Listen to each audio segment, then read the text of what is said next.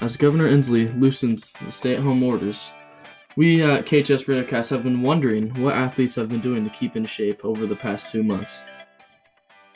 Hi, this is Carlos Bautista, and today I will be discussing with Carter Cox how athletes are keeping in shape during quarantine. We will also be interviewing Josh Roof, who's on Carter's baseball team for summer ball. Throughout Kings, we have a lot of athletes, and uh, they're doing various workouts. Lifting and staying in shape well. biking, going to football, stuff like that. Running, I try to do it every other day, and then I also do working out, muscular stuff. I've been lifting weights to the best of my ability and running. The athletes have also been communicating and uh, just spending time with their friends, like With friends, I've just been playing a lot of Xbox with them. I've done a few Zooms to keep in touch, FaceTime a lot. I've been just playing Xbox with some of my teammates, and we also have daily Zoom calls for our baseball team because our season will be soon. Such a tragic thing to see all senior season being ended.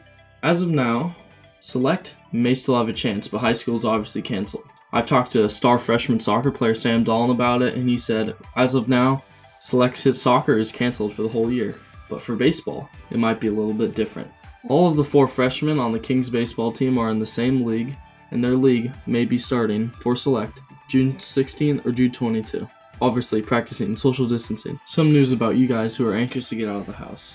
I'm sure everyone knows now, but let's just, I'm just gonna say it. So, as of now, the phases of reopening, we are in phase one, and some uh, small counties out of cases in three weeks are in phase two right now. So, for information, phase two is basically retail stores open for curbside pickup, and phase three is which all athletes are looking for right now, where events up to 50 can play, which means soccer and baseball and golf, and a lot of other spring sports as well. As of now in Washington, we have 17,122 cases and 945 deaths. As of 7:11 p.m., May 12, 2020. And yesterday, on May 11th, we had 191 cases.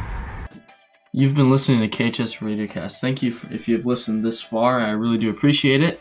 And like usual, at KHS Radiocast, we want to know what you, what athletes or anyone is doing to keep in shape. To email us ideas.